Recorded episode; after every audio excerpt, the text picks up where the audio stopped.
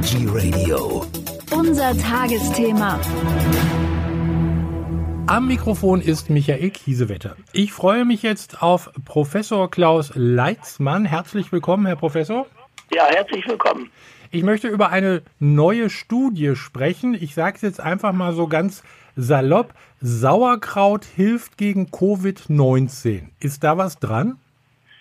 Ja, da gibt es eine Studie mit vorläufigen Ergebnissen, die sich sehr vorsichtig ausdrücken, aber eine große Untersuchung gemacht haben in vielen europäischen Ländern und die Verzehrsgewohnheiten untersucht haben.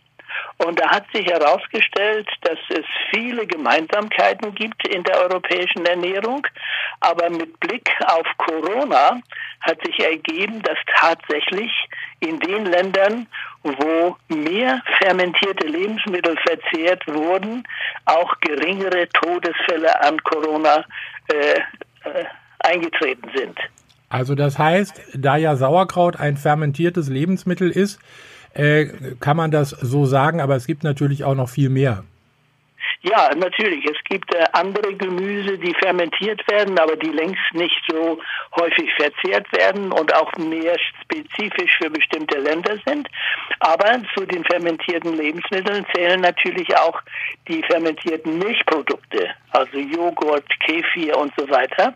Ja. Und da gibt es auch eine ganze Reihe von Ländern, die mehr dieser Produkte verzehren als äh, zum Beispiel wir Mitteleuropäer, das sind mehr die Süd- und Südosteuropäer, mhm. also die Bulgaren, Rumänen, Griechen, die essen mehr ähm, fermentierte Lebensmittel und auch diese Länder haben eine äh, signifikant niedrigere äh, Todesfallrate an Corona.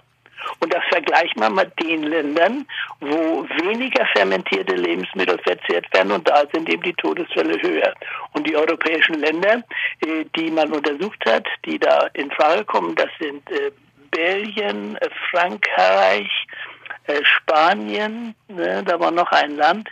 Ist Deutschland auch mit dabei? Deutsch, nein, Deutschland ist ja bei den Ländern, die ähm, relativ viel Sauerkraut oder fermentierte mhm. Produkte mhm. essen. Und in dieser Gruppe sind neben Deutschland sind Österreich, äh, Polen, die Slowakei, die Tschechische Republik, aber auch die baltischen Staaten. Und ja. außerhalb Europas ist es besonders Südkorea, die auch eine Art ähm, Sauerkraut verzehren, das sich Kimchi nennt. Und dieses Kimchi wird nicht aus Weißkohl oder Spitzkohl gemacht, sondern aus Chinakohl. Mhm. Aber der Prozess ist der gleiche und die Inhaltsstoffe eben auch. Und darum geht es eben letztlich, welche Inhaltsstoffe sind in diesen fermentierten Lebensmitteln ähm, vorhanden, die man heranziehen kann, um eine Erklärung für diese sehr interessante äh, Erkenntnis zu finden. Ja, Kimchi ist ja auch ganz bekannt, äh, ja. bisschen scharf. Äh, Sie haben vorhin die Joghurtprodukte angesprochen. Was mache ich denn als Veganer, wenn ich gar keine Milchprodukte zu mir nehme? Ja, dann esse ich natürlich kein Joghurt. Aber Sauerkraut genügt, ja. Sauerkraut ist vegan, das stimmt. Ja, ja, und deshalb, ich meine, ähm, wenn man die Statistik sieht, dann ist man ja erschrocken, wie wenig Sauerkraut eigentlich gegessen wird. Aber im Vergleich zu diesen anderen Ländern, die ich genannt habe, nämlich äh, äh, Belgien, Frankreich, Italien, Spanien, auch die Schweiz zählt dazu und Großbritannien, mhm. ähm, äh, wird bei uns doch mehr äh, an fermentierten Lebensmitteln verzehrt. Ich habe hier in der Studie stehen, wenn ich fermentiertes Gemüse etwa ein Gramm am Tag äh, zu mir nehme, dann verringerte sich das Mortalitätsrisiko für Covid-19 um 35,4 Prozent. Das ist eine ganz schöne Summe. Ja, das ist natürlich erstaunlich.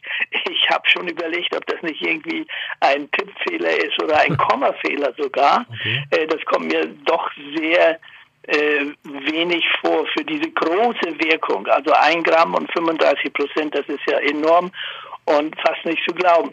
Ähm, auch wenn es jetzt ein Tippfehler wäre, feststeht, dass es einen Unterschied gibt, ob man dieses isst oder nicht.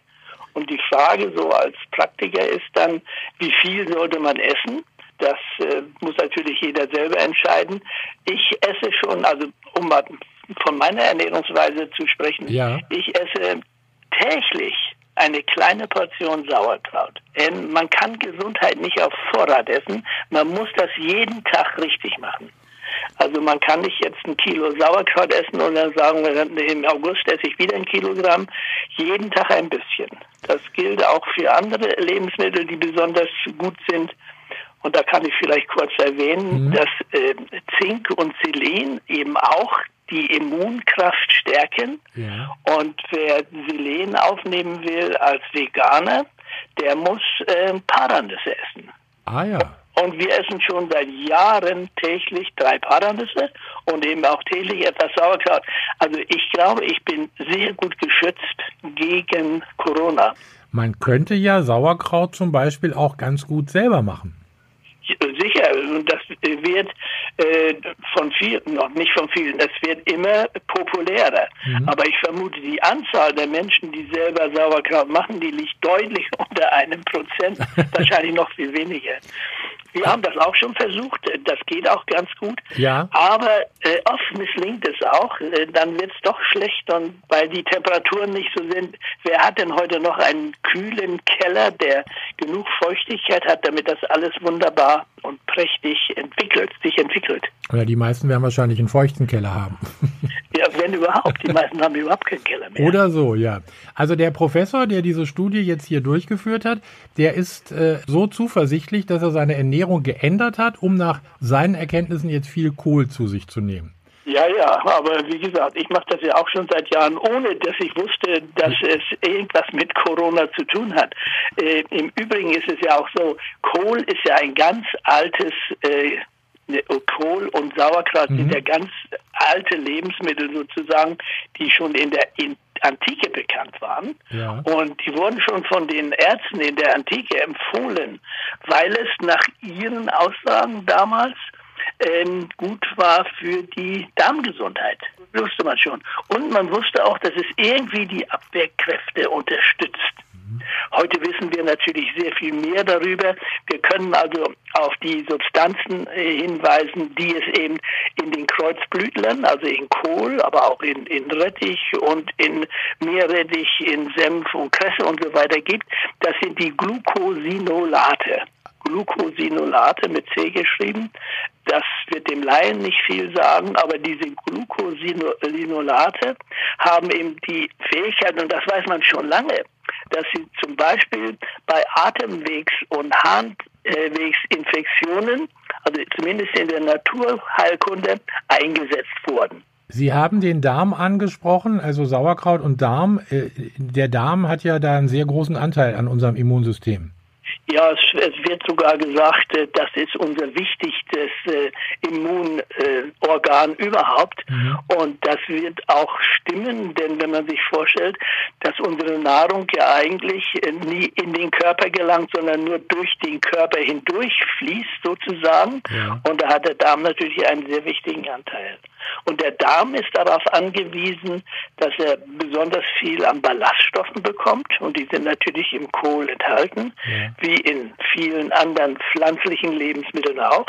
Also wer Ballaststoffe aufnehmen will, muss Pflanzen essen. Denn in tierischen Produkten gibt es keine Ballaststoffe. Das war jetzt ein gutes Schlusswort. Professor Klaus Leitzmann, ich bedanke mich bei Ihnen für diese Informationen und ich gehe mal davon aus, das wird jetzt auch nicht das letzte Mal gewesen sein, dass wir zusammen gesprochen haben. Vielen herzlichen Dank. Ja, gerne.